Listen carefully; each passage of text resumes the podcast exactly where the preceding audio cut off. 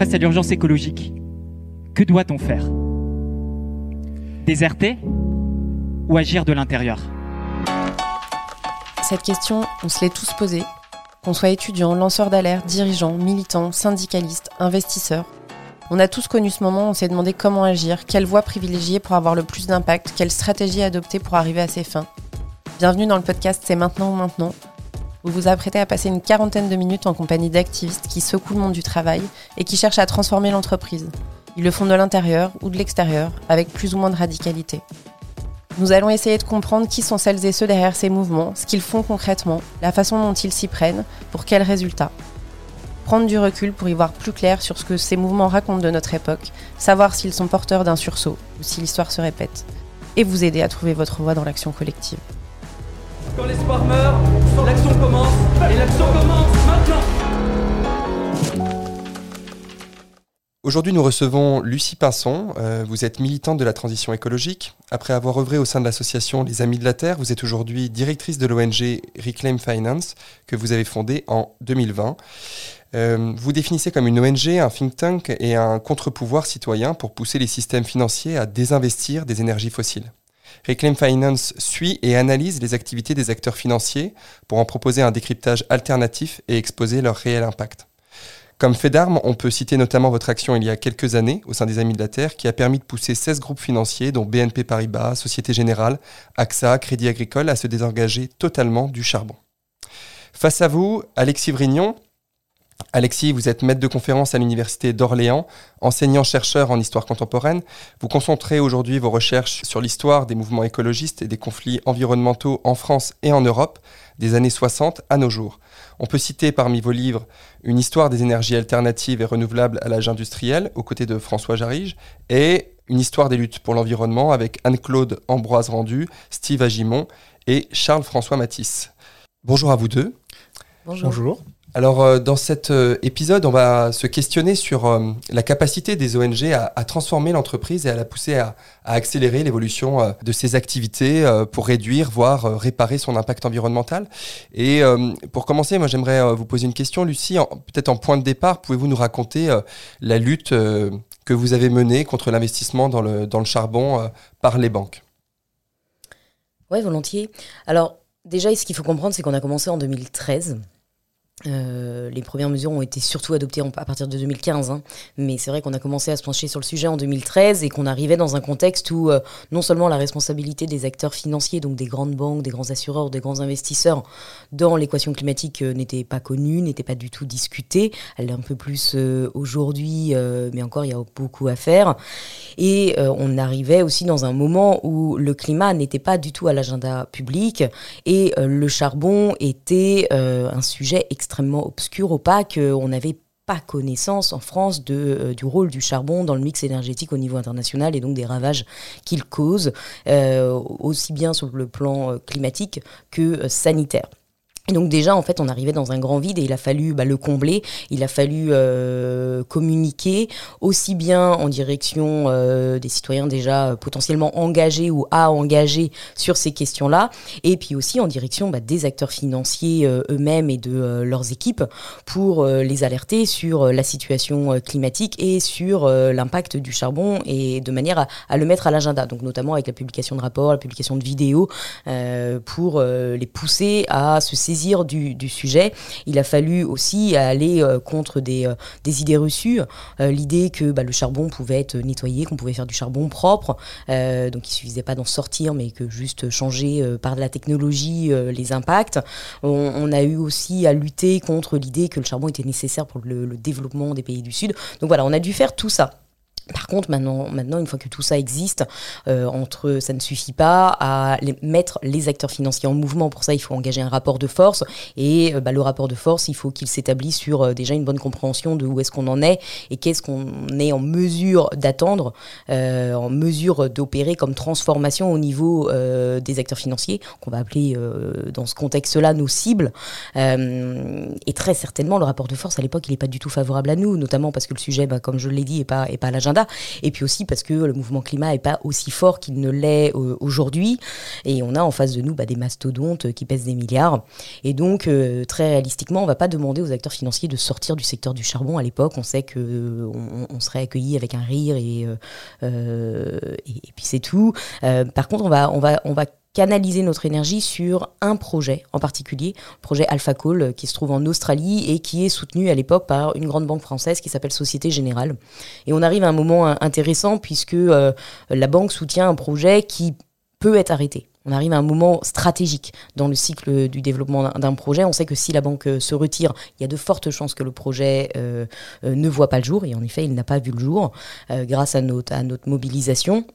Et euh, le projet est un projet idéal puisque euh, c'est pas n'importe quel projet dans le secteur du charbon, c'est un projet qui est particulièrement euh, euh qui est une aberration écologique, une aberration sur tout plein de vues. Hein. On est donc en Australie, donc il y a des, des, enjeux, des enjeux sociaux, des enjeux de droits humains, mais surtout on est là sur un projet qui pourrait ouvrir la voie à huit autres projets dans un bassin inexploité de charbon. Donc on a là une véritable bombe climatique, alors que tous les scientifiques déjà, déjà à l'époque disaient bah, il faut laisser quand même le charbon dans le sol. Là, on s'apprête à ouvrir un nouveau champ euh, de charbon qui pourrait contribuer à émettre autant que l'Allemagne, qui était à l'époque le sixième plus gros euh, émetteur au niveau international. Et puis, on a aussi un projet qui euh, vise à exporter du charbon vers des marchés asiatiques ou indiens à travers la grande barrière de Corée. Donc en plus, on a un projet qui est complètement hallucinant pour la biodiversité. Et donc on va se mobiliser pendant un an et demi euh, avec énormément de, d'actions, euh, d'actions citoyennes dans plein de villes. On va aller jusqu'à la désobéissance civile puisque l'association BICI qui est affiliée aux Amis de la Terre, euh, très impliquée sur cette campagne, va aller jusqu'à déverser une tonne 8 de charbon devant la représentation de Société Générale au Pays Basque. On va à l'Assemblée Générale aussi pour directement alerter la direction de la banque. Voilà, donc on va faire énormément de choses. On va intensifier pendant un an et demi le type d'action pour euh, bah, escalader euh, le rapport, euh, le rapport de force. Et Société Générale va finir par, lâcher après un an et demi de, de campagne. Et ça va être une des premières fois où le mouvement climat au niveau, enfin les ONG au niveau international va pousser une grande banque à se retirer d'un projet. Et là, ça va vraiment ouvrir la voie à des luttes beaucoup plus euh, importantes ensuite, pour pas seulement être dans une logique défensive de on pousse une banque à se retirer d'un projet qu'elle considérait déjà euh, à, soutenir, mais on va là alerter euh, les banques et pousser les banques, engager des rapports de force pour les pousser à s'engager proactivement, à ne plus mmh. toucher à tout un secteur d'activité. À Fessenheim, il y a 4 ans, ils étaient 1500 pour la première manifestation européenne contre l'énergie nucléaire. Hier, ils étaient 10 000 malgré le froid et le temps gris. 10 000 venus de toute l'Europe et partagés entre les discours des écologistes et des scientifiques et l'immense braderie installée aux abords de la scène principale.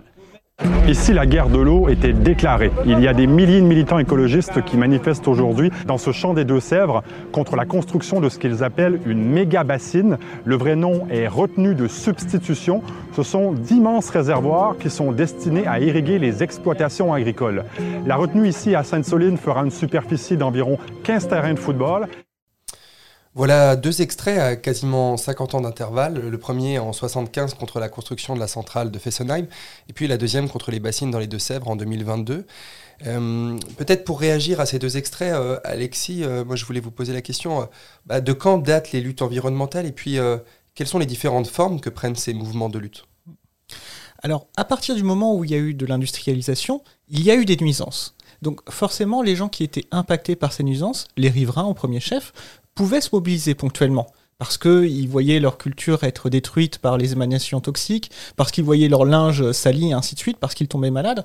Donc depuis le 19e siècle, on avait des mobilisations, mais des mobilisations surtout de riverains, éventuellement de quelques naturalistes à certains moments, mais c'était relativement ponctuel. Il y a un basculement qui s'opère dans les années 60-70. Et c'est le sens un peu de l'extrait euh, euh, sur Fessenheim, parce que là, on commence à comprendre ce que peut impliquer l'environnement, ce que peut impliquer la science écologique, et donc de mieux comprendre les phénomènes qu'entraîne justement la diffusion de toxiques dans l'environnement. Euh, et à ce niveau-là, d'ailleurs, la question de la radioactivité fait beaucoup pour faire prendre conscience non seulement des dommages éventuellement causés par les radioéléments, mais par toute une série d'autres toxiques, métaux lourds et ainsi de suite. Donc là, il y a vraiment un changement qui entraîne l'apparition d'énormément d'associations, euh, parfois nationales, parfois locales, euh, sur ces questions-là. Parfois tournées vraiment sur un objet extrêmement euh, circonstancié, une rivière, parfois à l'échelle régionale. La lutte antinucléaire étant la partie la plus visible et sans doute la plus mobilisatrice dans les années 70. On a jusqu'à 100 000 personnes qui manifestent contre Plogoff, par exemple, au début des années 80. Donc c'est vraiment des choses très massives qui se font de manière extrêmement variée. Dans l'extrait, il parlait de à la fois une braderie, une manifestation, ainsi de suite. On est dans cette ambiance-là.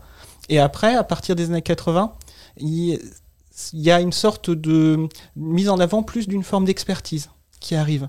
Euh, pour euh, souligner justement dans le dialogue nécessaire, notamment avec les pouvoirs publics, eh bien, la crédibilité des positions défendues pour pousser des solutions sur euh, tel ou tel dossier.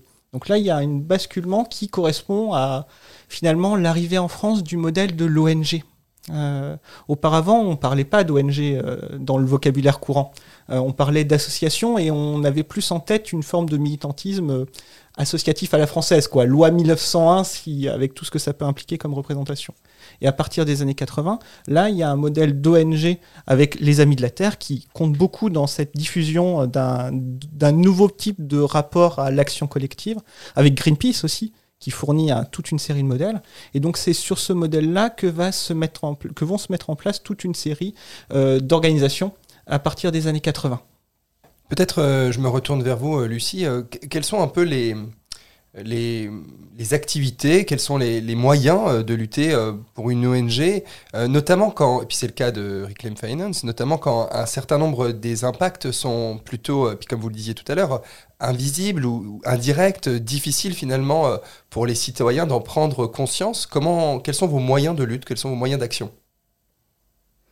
C'est une excellente question parce que surtout en plus sur la question du climat, c'est un sujet qui est euh, euh, soit désincarné, parce qu'on parle de choses euh, en effet qu'on ne voit pas, même si c'est moins en moins le cas avec l'accélération du, dérèglement, du dérèglement climatique et de ses impacts qui commencent clairement à, avoir des, effets sur, euh, sur, sur, nos vies au, quotidien. Euh, c'est également extrêmement compliqué parce que c'est un sujet qui euh, peut sembler extrêmement difficile à combattre. Qu'est-ce que chacun peut faire contre le dérèglement climatique?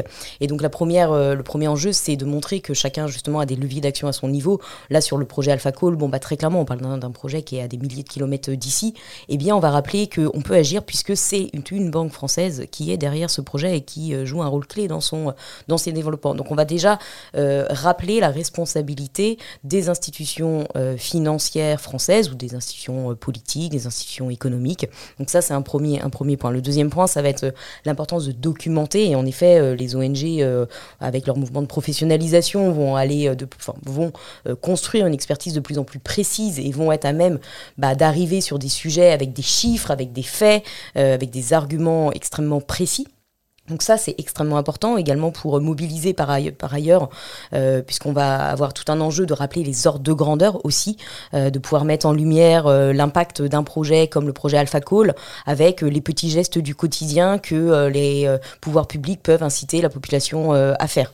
Bon, bah voilà, il va être important de, rappeler les ordres de grandeur. Donc ça, c'est un, premier point, documenter, chiffrer, arriver avec un, gros bagage d'expertise pour être crédible, pour être relayé dans les médias, et puis pouvoir aussi aussi convaincre parce que le rapport de force, euh, ça va pas suffire. Dénoncer, c'est joli, mais en fait, à la fin, il faut que des décisions soient prises et donc il va falloir être également prescriptif de mesures très précises qu'on souhaite voir euh, les acteurs publics ou économiques ou financiers euh, adopter. Donc ça, c'est extrêmement important. Le deuxième point, bah, ça va être d'incarner la lutte. la mobilisation sur place a déjà cet objectif-là. Il y a l'objectif des blocages en tant que tel, mais c'est vrai qu'on bloque un jour un projet, on ne le bloque pas tous les jours, mais il y a l'importance d'incarner là la mobilisation, de faire voir que sur ce lieu-là, euh, il y a euh, un conflit, il y a des rapports de force et il y a euh, du coup un sujet sur lequel chacun peut se positionner pour ou contre tel ou tel point. Et donc vraiment l'incarnation, ça va être extrêmement important. Donc nous, à notre niveau,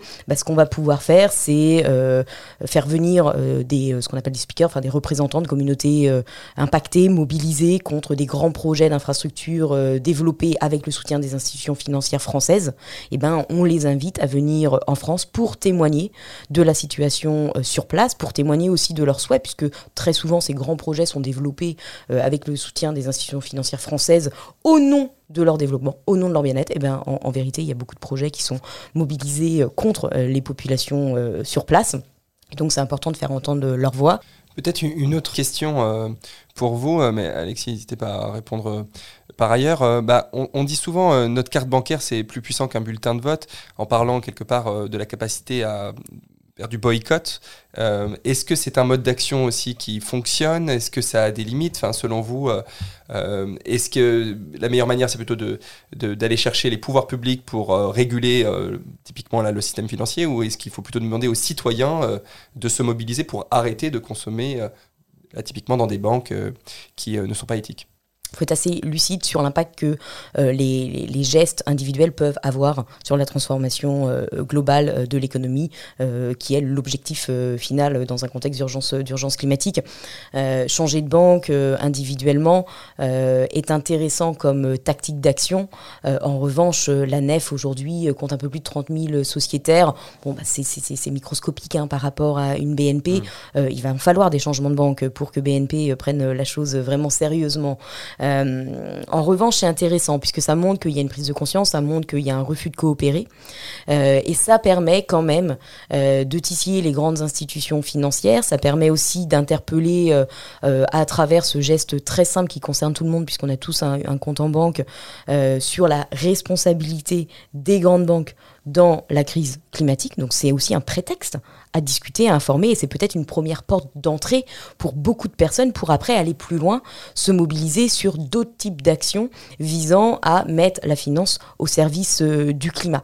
Et donc nous, on est assez favorable à, une coordination euh, entre, toutes ces, entre tous ces types d'actions Effectivement, je peux qu'être d'accord avec Lucie sur la question du boycott, sur son importance qui peut être une importance dans un rapport de force ou en termes de publicisation de données, mais c'est vrai qu'en termes de masse de personnes qui peuvent être mobilisées soit sur un boycott, soit sur un changement de banque, mais finalement qui est une opération qui pour beaucoup de personnes apparaît relativement longue, relativement complexe, et qui finalement sauf euh, surprise de ma part, ne concernera toujours qu'une minorité de personnes et qui, en tant que telle, ne constituera pas une masse critique suffisante pour, à elle seule, euh, faire un changement euh, important. Ça a été le cas aussi pour beaucoup de boycotts, où en fait ce sont des personnes qui sont déjà militantes, qui sont engagées là-dedans, qui peuvent effectivement avoir un impact parce qu'elles diffusent un peu ces idées, mais c'est vrai qu'elles sont rarement généralisables. Ça revient un petit peu à ce qu'on disait tout à l'heure sur la question des petits gestes où effectivement ça a été très mis en avant à partir des années 80 et surtout 90 sur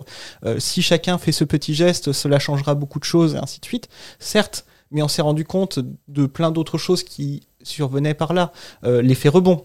Euh, quand on économise sur telle ou telle chose, eh bien finalement on a tendance à plus consommer d'une manière générale. et sur la tendance générale qui est effectivement celle d'une société de consommation dans laquelle la consommation est encore quelque chose qui est extrêmement structurant socialement et dont il est difficile de sortir d'une manière euh, extrêmement massive. Et donc c'est vrai que cette question-là ne peut être qu'une des portes d'entrée pour une transformation, à mon sens. Pour rajouter juste un point, je pense que euh, tous ces petits gestes ou, la manière de, enfin, les, alternatives qui se développent sont aussi intéressantes parce que elles, montrent qu'on peut faire les choses différemment. Donc elles, sont, ont aussi un intérêt dans ce qu'elle projette de notre capacité collectivement à faire les choses différemment que ce que les grandes institutions souhaiteraient euh, nous faire faire. Donc c'est aussi des, des, poches d'expérimentation, euh, ça, crée de la... Voilà, de la c'est des, des champs d'expérimentation euh, citoyenne qui sont intéressantes, qui sont enthousiasmants, qui permet aussi de, porter une vision, un, un ce vers quoi se mobiliser. À la suite du procès de Berne, Avez-vous apporté des modifications aux pratiques publicitaires de Nestlé dans les pays en voie de développement Oui. Cela signifie-t-il que les reproches adressés à Nestlé quant à une publicité dans le tiers-monde contraire à l'éthique et à la morale étaient fondés? Non, mais là, le nom est difficile à dire. Il faudra qu'on puisse discuter ce point. Alors dans cet extrait daté du 1er mars 77, on entend Arthur Führer, qui est administrateur délégué du groupe Nestlé, répondre aux questions d'un journaliste dans l'émission En direct avec, suite à l'affaire du scandale du lait en poudre commercialisé en Afrique et accusé de provoquer la mort de nourrissons par son utilisation inadéquate. Le groupe de travail sur le tiers-monde de Berne est à l'origine de cette affaire, mais euh, dans les années 80, 150 organisations internationales fondent euh, l'IBFAN, International Baby Food Action Network, pour lutter contre la stratégie de communication de l'industrie du lait en poudre qui s'appuie en particulier dans les pays en, voie de développement sur la prétendue supériorité de celui-ci sur le lait maternel.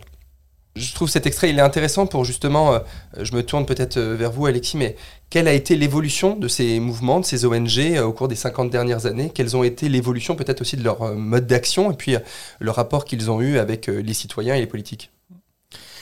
Alors, ce qui est intéressant dans cet extrait, c'est que ça illustre quelque chose qui n'est pas si courant que ça, c'est-à-dire que beaucoup de luttes environnementales sont liées à un territoire un territoire sur lequel on veut construire une centrale, un territoire sur lequel il y a une euh, industrie polluante, et ainsi de suite. Et donc c'est ce territoire qui fait la cohérence de la lutte et qui fonde la mobilisation souvent. Et on peut comprendre ça pour plein plein de raisons. Euh, et c'est vrai que c'est beaucoup plus difficile de se mobiliser pour quelque chose qui a un impact beaucoup plus éloigné ou beaucoup plus diffus. On parlait tout à l'heure justement des années 2010 dans lesquelles justement ces mobilisations sont devenues plus importantes. Et c'est vrai que là, c'est un bon exemple de ce qui a pu se passer, qui touchait donc ce qu'on appelait à l'époque le tiers-monde, ce qu'on appellerait encore maintenant, même si euh, ça commence à dépasser les pays du Sud.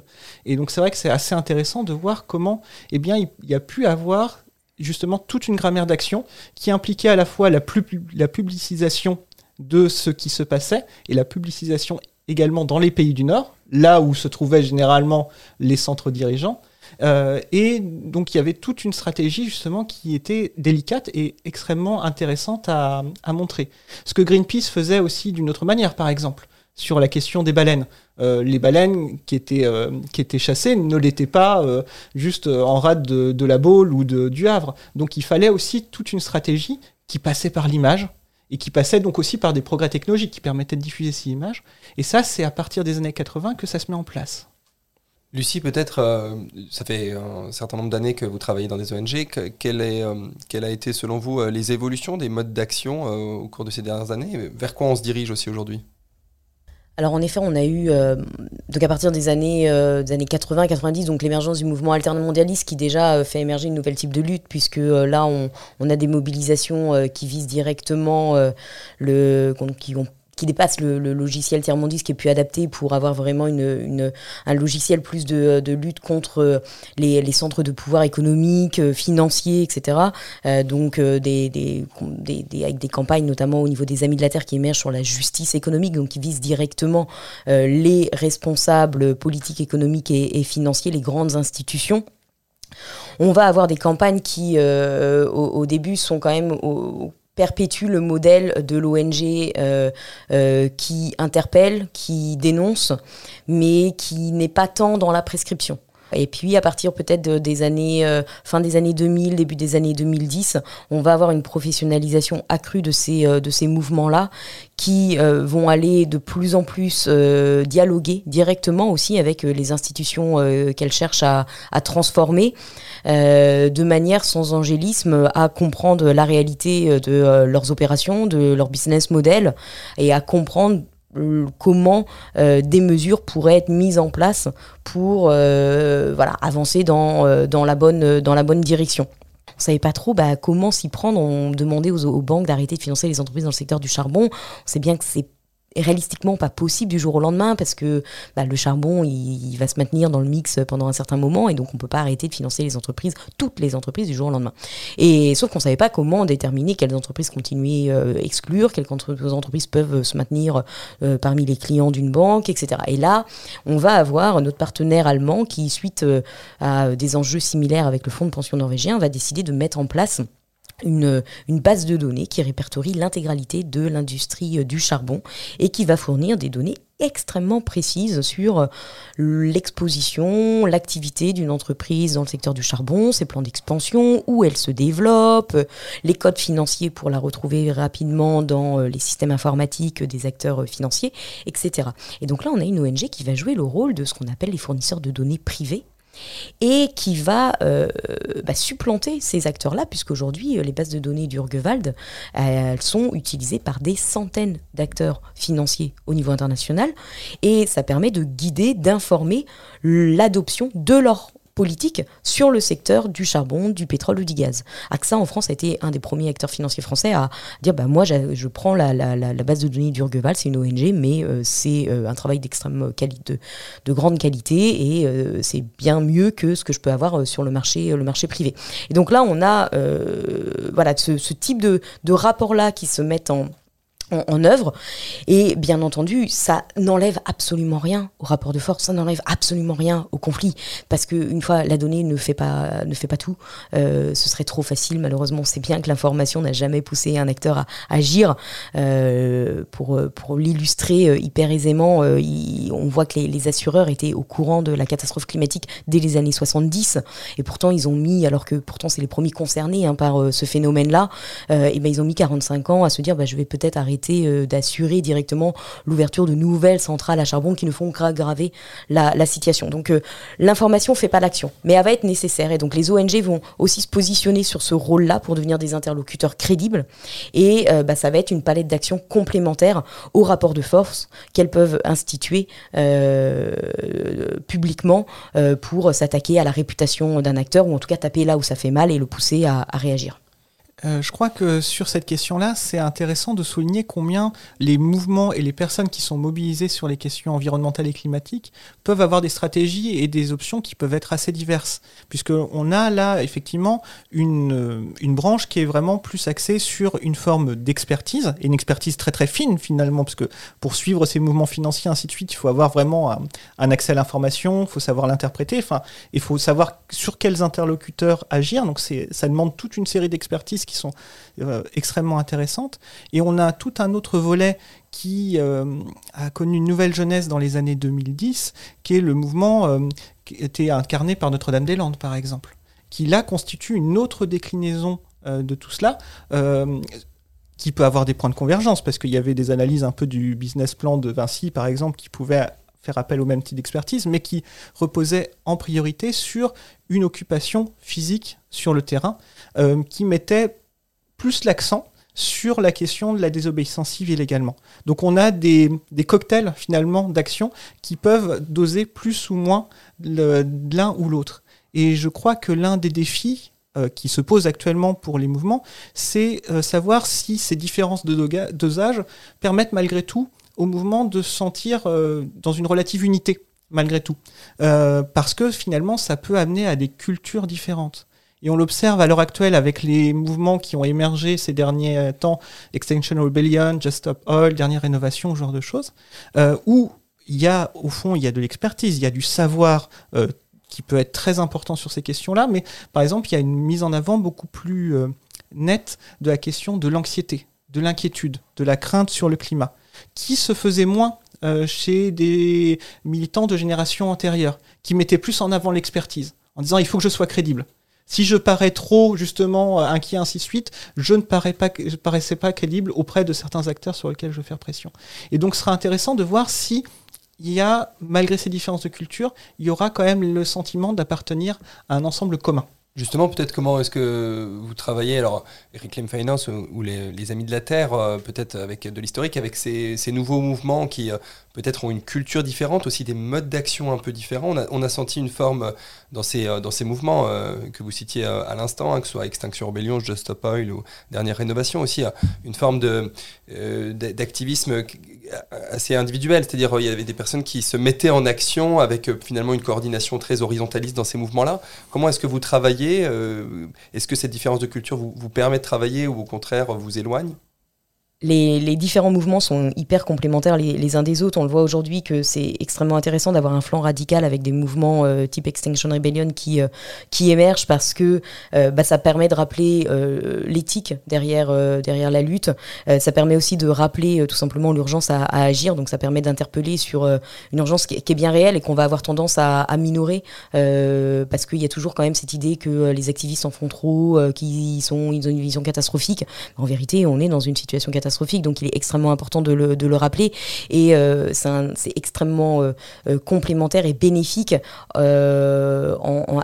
pour complémenter justement l'action bah, des, mouvements comme euh, qui sont euh, beaucoup plus euh, techniques dans leurs recommandations comme Reclaim Finance puisque ces mouvements-là ouvrent aussi une porte d'entrée pour le greenwashing pour tout un commun enfin qui pour beaucoup de personnes qui vont pas regarder dans les, dans les détails. C'est plus dur, c'est plus compliqué. donc il y a quand même l'idée aussi que bah, finalement on est tous d'accord, il faut avancer, mais c'est compliqué. Et donc, euh, euh, mais, mais tous main dans la main, on va y arriver. Il y a quand même cette idée-là.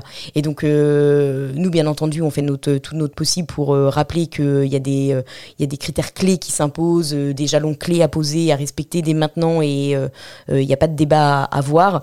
en revanche, les entreprises vont avoir tendance à tirer vers l'autre côté. Et donc, avoir un flanc radical qui exprime très clairement l'urgence à agir et où sont les responsables, c'est extrêmement bénéfique.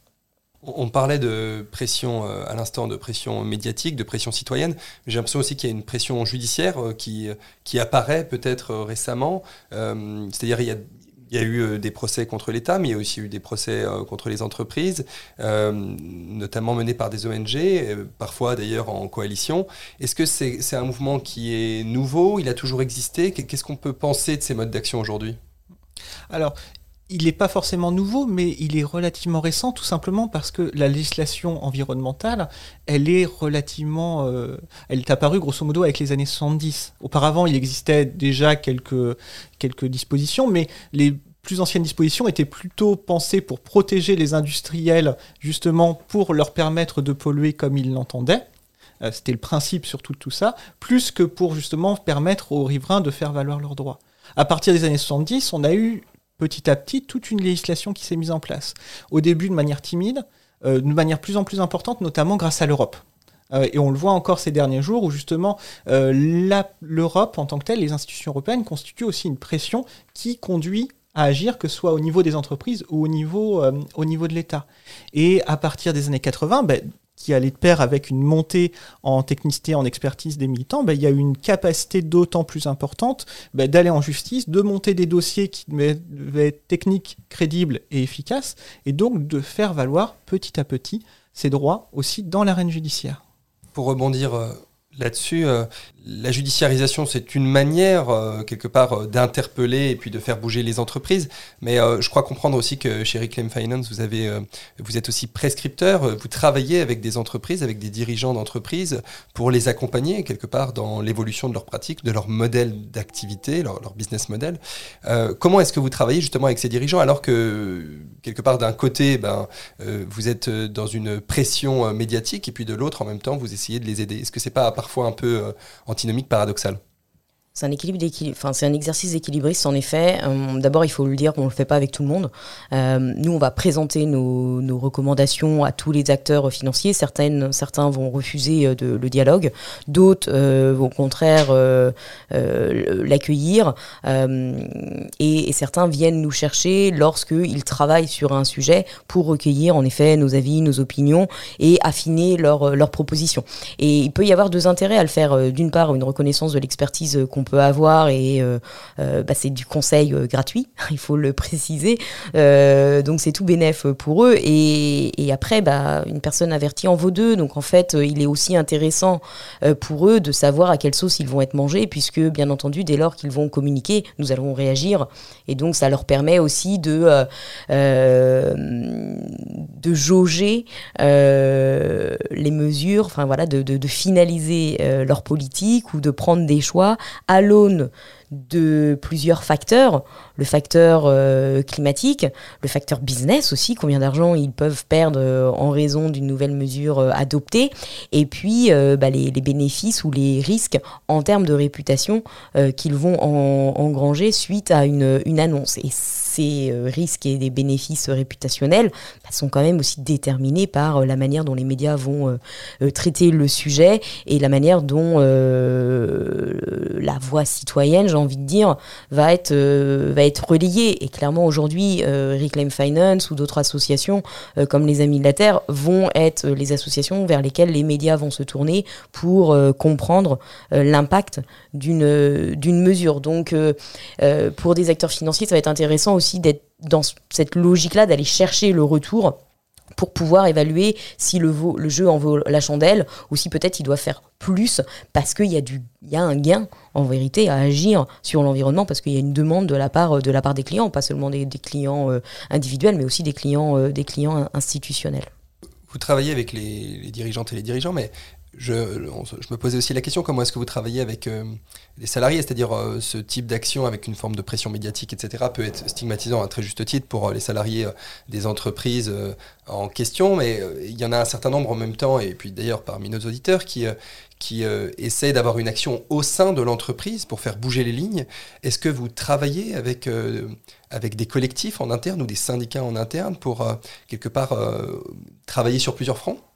Alors nous dialoguons avec, euh, avec nombreux salariés, pas nécessairement dans le secteur financier, hein, puisque euh, la question concerne tous les salariés hein, de grandes entreprises qui ont euh, de l'épargne salariale organisée à travers leur entreprise, et donc il leur est possible aussi de se mobiliser sur cette question-là. donc ce sont aussi des interlocuteurs intéressants pour nous. on pense vraiment que changer de l'intérieur, c'est intéressant. Les, salariés sont un levier d'action intéressant au niveau de l'entreprise, donc c'est intéressant pour nous de, et stratégique pour nous de leur, de leur parler. Euh, au niveau plutôt des, euh, au-delà des salariés, bien entendu, nos premiers interlocuteurs sont euh, les départements de RSE, donc développement durable, qui également hein, se sont bien développés ces dernières années et ont un poids de plus en plus important dans les entreprises, alors qu'il y a une 10-12 ans, c'était encore le bureau au fond du couloir que personne n'écoutait. Aujourd'hui, il y a quand même plus de poids de la part des, des de, ces représentants euh, quand bien même le business prime euh, bien, bien souvent. Et euh, bah là, les règles qu'on applique sont extrêmement simples. En fait, on est extrêmement transparent sur, sur nos positions et sur ce que nous allons faire. Et c'est comme cela, en fait, qu'on institue la relation aussi de confiance.